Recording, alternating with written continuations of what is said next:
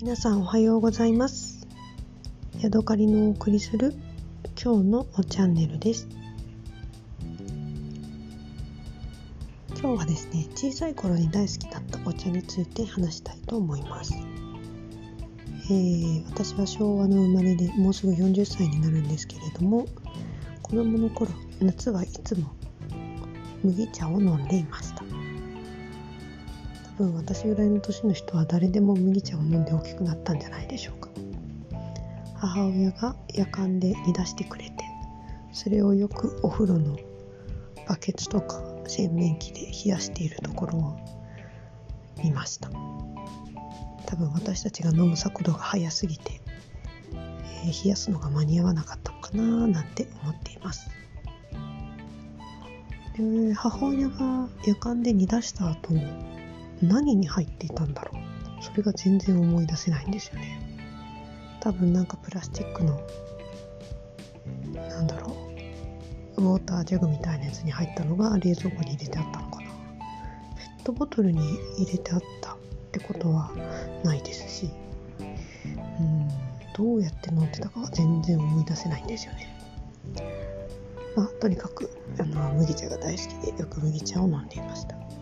子供心にも美味しいなと思っていつもなんか幸せな気持ちで飲んでいたのを覚えています。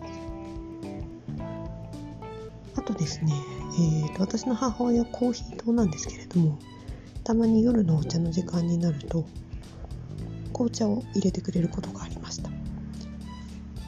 で中学生ぐらいになった時ですね突如母親が、えーうん。紅茶のすごい変わった香りのするやつ。うん。名前が出てきません。えっ、ー、とえっ、ー、とえっ、ー、と。あのヤギヤギヤグルマ草の菊みたいな花が入った紅茶。うん。なんだっけ？全然名前が今出てこなくなっちゃった。マリーゴールドじゃないし。フラワーペタルでもないし。あ出ました。アールグレイです。母親がね一時アールグレイに急にはまったことがありまして。よくあのー、一時期アールグレイがお茶の時間に出されました。